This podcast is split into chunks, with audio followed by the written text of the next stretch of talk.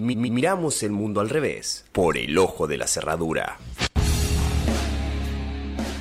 Este es el dato de ocupación de camas, de las camas críticas, las camas de terapia intensiva. Hay un 71% de ocupación en la, provincia, hay un 86% en los efectores eh, provinciales, aquí en la ciudad de Rosario, y hay un 91% de ocupación de camas críticas en los efectores municipales. Bueno, tal como lo dijo el gobernador Omar Perotti, a quien escuchábamos en conferencia este fin de semana, hay 91% de ocupación de camas críticas en Rosario y seguimos jodiendo, ¿eh? Bueno, ya sé que van seis meses de reiteración en los medios, que ya harta un poco que el eje del cual ronden todas las noticias sea el mismo, el coronavirus, pero bueno, te pido un esfuerzo auditivo más, quédate, eh, hagamos un recorrido por este fin de que fue bastante agitado. Bueno, también ya sé que estás cansada de que te pidan un esfuerzo, pero tranqui que tal vez valga la pena. Bueno, resulta que el gobernador, junto a senadores, intendentes, presidentes comunales y demás, em, alertó sobre la situación crítica que atraviesa la provincia en materia de contagios y extendieron entonces por siete días más las medidas anunciadas hace dos semanas en los departamentos de Rosario, San Lorenzo, Constitución, Caseros y General López. A nivel nacional también se hicieron anuncios. Mediante un video locutado comunicaron que se extienden los recaudos y las medidas hasta el 11 de octubre. Pero bueno, lo traigo al gobernador y me vengo más a lo local porque la condición de Rosario particularmente es sin duda alarmante. Nos quedan 19 camas. El centenario, 5, el modular ocupado plenamente.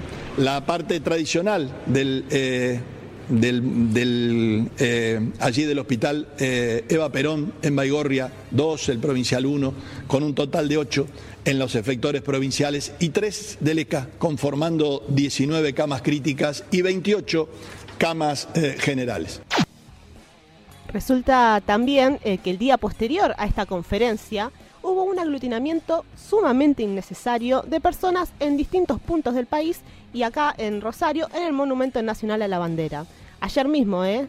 Se reunieron personas a pie, en auto, en bicicleta y demás, en lo que probablemente fue un festín viral porque estaban sin protocolos de distanciamiento, con barbijos o tapabocas nulos o mal empleados en el mejor de los casos, es que los tenían puestos, gritando a viva voz que el virus no existe, entre otras cosas. Se amontonaron en lo que fue la marcha eh, contra el gobierno nacional o la marcha por la república o anticuarentena, eso depende del titular que leas. Lo cierto es que lejos de ser la primera vez que sucede, es algo que se viene reiterando y replicando en varios puntos del país. Hace una semana se manifestaron en el monumento y ayer también. La particularidad es que el sábado, además de decir incoherencias y discursos de odios, como siempre, amenazaron a dos trabajadores de prensa, quienes son, bueno, se trata de Marcelo Manera, de La Nación, que es eh, ¿Sabes quién es? El que sacó la foto del roedor en los pies del uniformado a fines de agosto en las quemas del delta del río Paraná y al que tanto felicitaron por esa fotaza. Y el otro es Sebastián Granata de Infobae y desde ya nos, nos solidarizamos con ellos desde este espacio.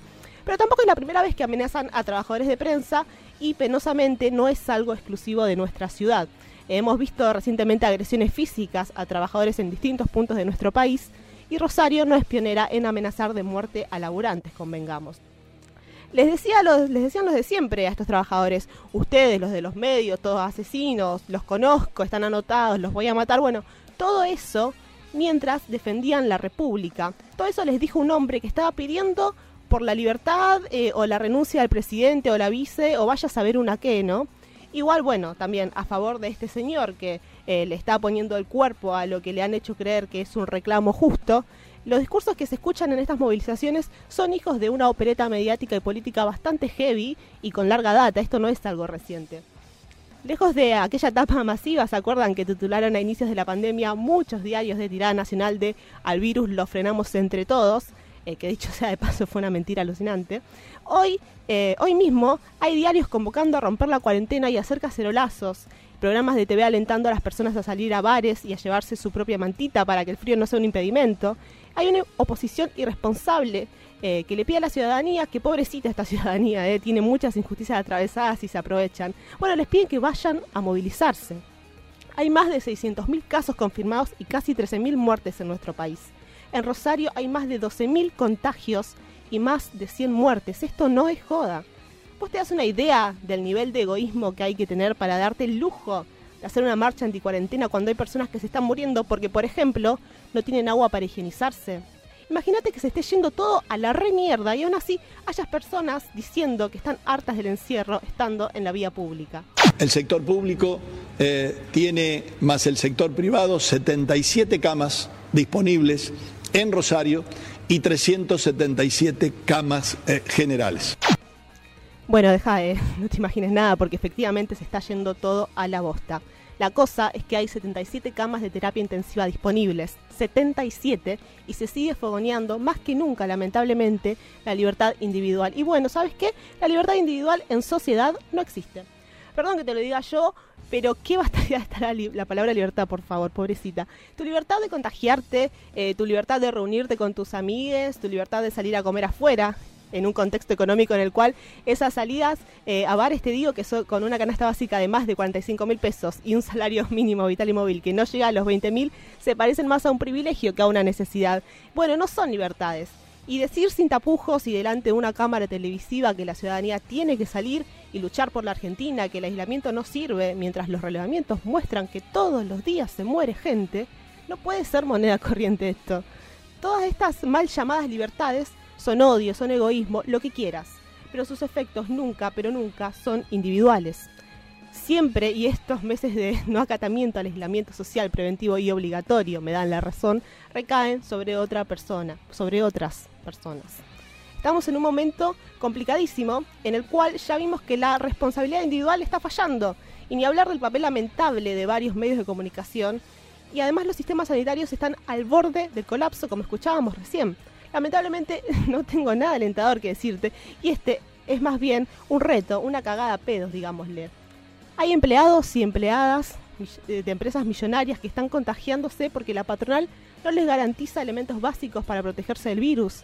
Están echando gente. Los y las profesionales de la salud no dan abasto y siguen con la misma precarización de siempre.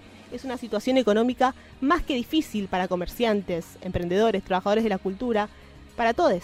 Es muy difícil, pero hagamos la cuenta, a ver, ¿cuál es el resultado si a un sistema de salud al reborde de su capacidad le sumamos aglutinamientos innecesarios en medio de una pandemia en la ciudad que concentra más de la mitad de los contagios de la provincia? No puede salir nada bueno de estas cataratas de odio a las cuales lamentablemente nos estamos acostumbrando.